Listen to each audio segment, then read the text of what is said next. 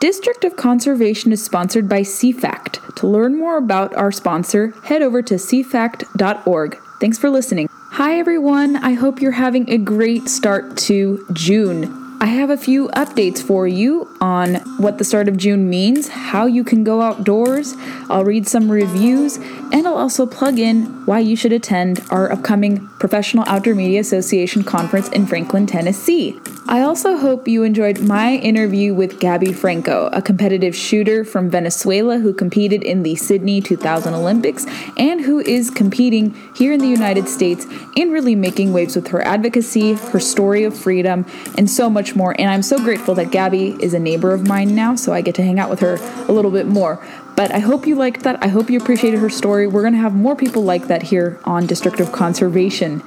And stay tuned for some more upcoming Conservation Nation videos. I'm going to be heading on the road to record some very soon. You don't want to miss it. And we should have episode 5 on aquaculture out hopefully sometime soon. If you didn't know, June is Great Outdoors Month.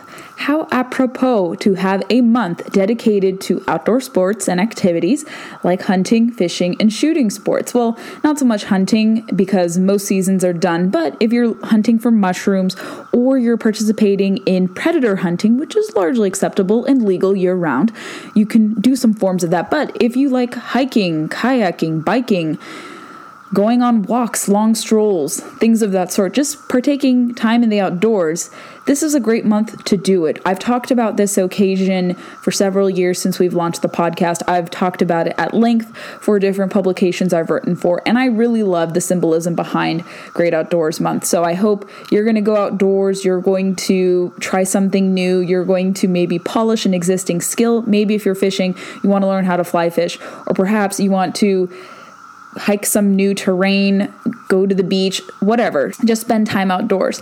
It's great on your mind, it's healthy.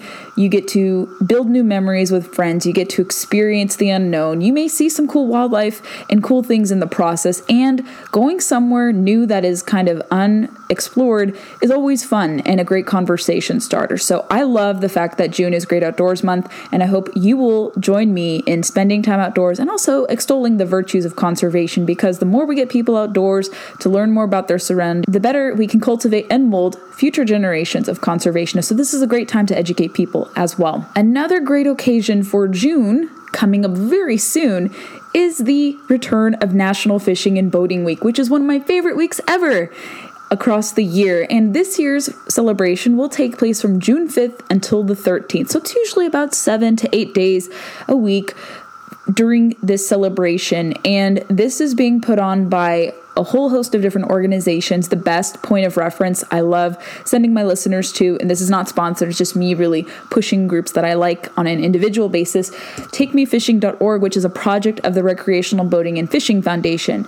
And last year they had a campaign called The Waters Open. I wrote about it at Town Hall. I talked a little bit about it here on the podcast, but here's the gist of National Fishing and Boating Week. And I'm going to give you guys tips on how to fish and even boat if you're interested.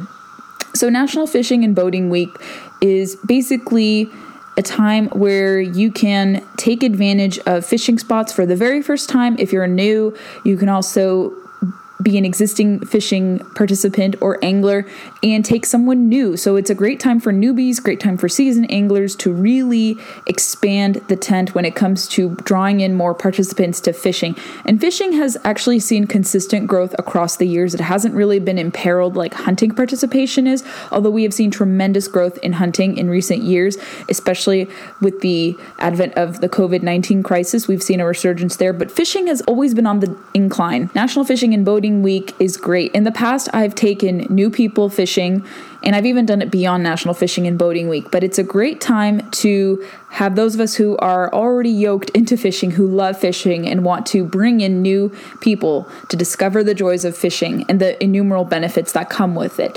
Many people go fishing for a multitude of reasons, obviously. For me, I like catching fish to consume. I also like catch and release when appropriate or when necessary. I always like following guidelines. So, depending upon my mood and also the creel limits and also restrictions that are are laid out at different locations, I'm fine with put and take, catch and release, and any type of fishing form.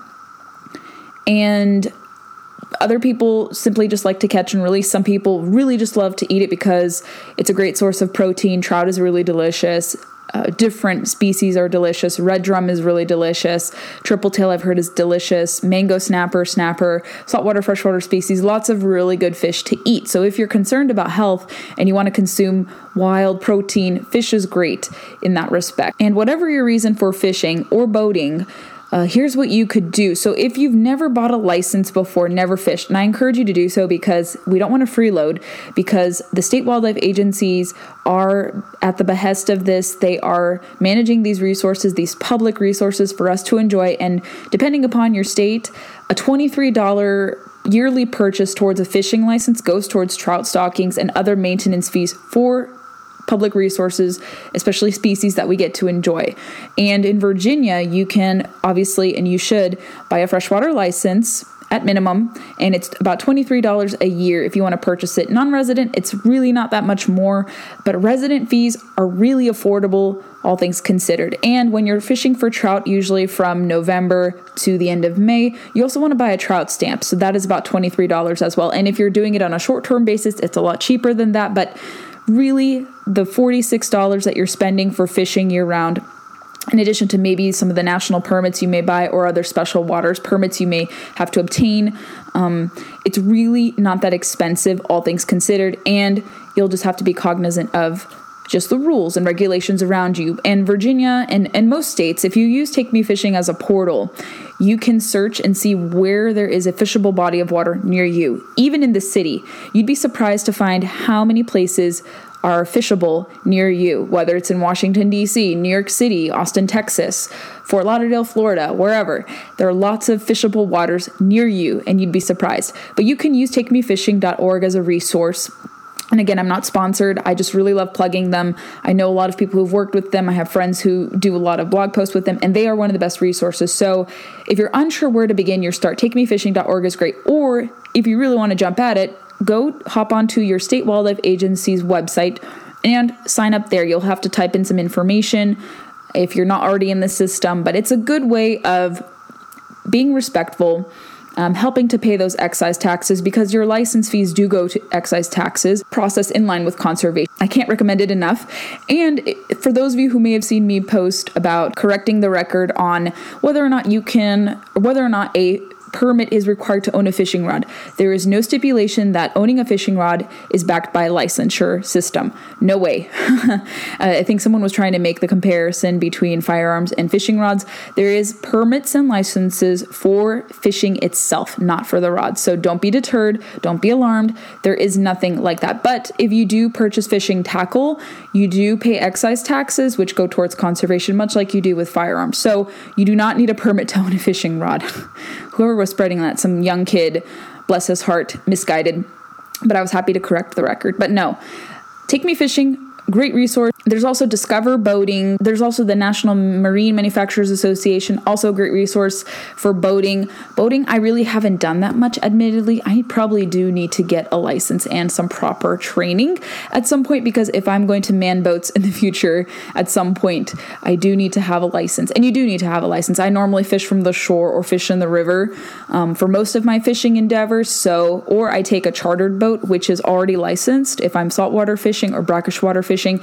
So at some point in the time, if I want to man a boat, I really do need to go through that safety course, and I, I plan to. And if you are f- manning a boat, you need to because if you don't, you will get fined.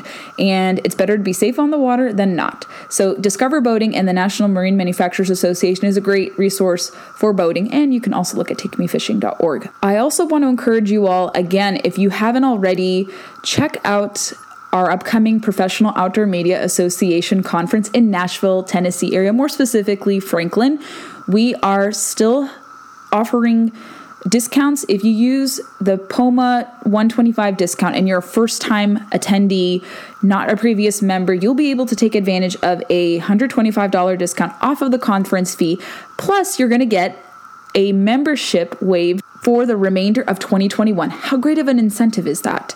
You're going to enjoy all the features of the conference. You get to meet new board members and existing board members. I'm a new board member like myself. You'll get to meet some great sponsors, the who's who of the outdoor industry, some well known, renowned outdoor writers, communicators, media personalities. We'll have a few hundred people. I anticipate that will be the attendance. We'll have a great welcome event. We're going to try some Tennessee whiskey. We're going to have some great food. We're going to demo products. We're going to try some guns at the range. It's going to be a lot of fun, and I am so excited because I haven't been to a conference in over a year. This dry spell is killing me, and I'm so glad things are opening up and safer now for going to different conferences and trade shows. So, this will be my personal return to the trade show circuit. I'm so excited. I can't wait, and I hope to see many of you there.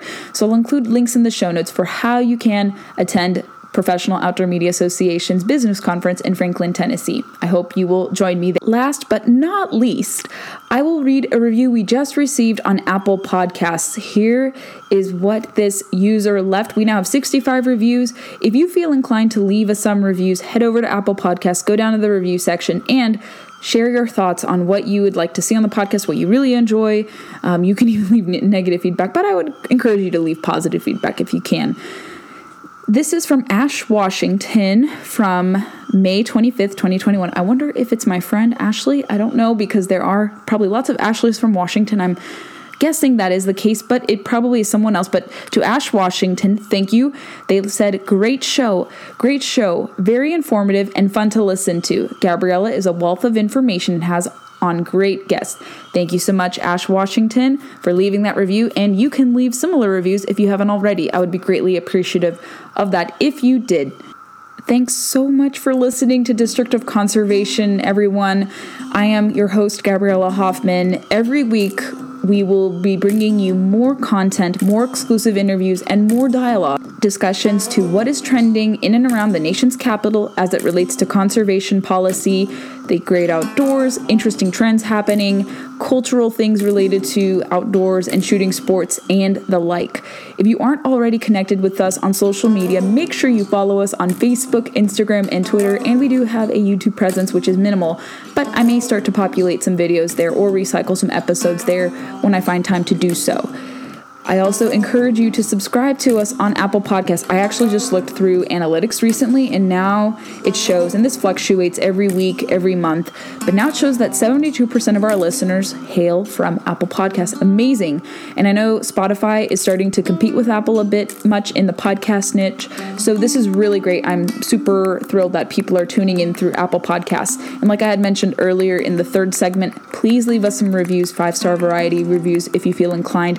That'll signal to me that people are listening, that they like the content, they like the direction the show is heading in, and I would be really grateful if you can. And if you feel inclined, if you want to share the link, we have links that come from the desktop. You can share it by those means easily. It's really hard to share from a mobile app for Apple Podcasts, especially. But if you like an episode, you really want your friends to listen to the podcast, share individual links, and you can do it through the Apple desktop link that normally is made available again, I would be super appreciative if you shared it that way. And just tell your friends about the show. Word of mouth is phenomenal. And we will be having, like I said, lots of great things happening. And actually, Monday, while I have your attention, if you did listen to the end of the podcast, we will be having a very special guest. It's actually a preview of a forthcoming interview, a little bit of a teaser, I would more likely uh, describe it as with one of the most prominent people in politics right now, I would argue. Uh, someone really clued in on different issues. They're speaking out about different things relating to energy and firearms, and it's going to be such an honor to speak with them. I'll be talking with them sometime this week, but we'll put out a teaser of that conversation, and you should subscribe to my newsletter because that's where everything is going to be laid out. You'll find out who the special guest is, but if you're subscribed, you'll actually find out at midnight. But you'll get an exclusive teaser of this interview that I'm doing and that I'll be publishing next week. And you'll see the full interview on townhall.com and then also my YouTube channel. So, next week, big interview week. I hope you stay tuned and look out for that. Thanks so much for listening and catch you guys on the flip side.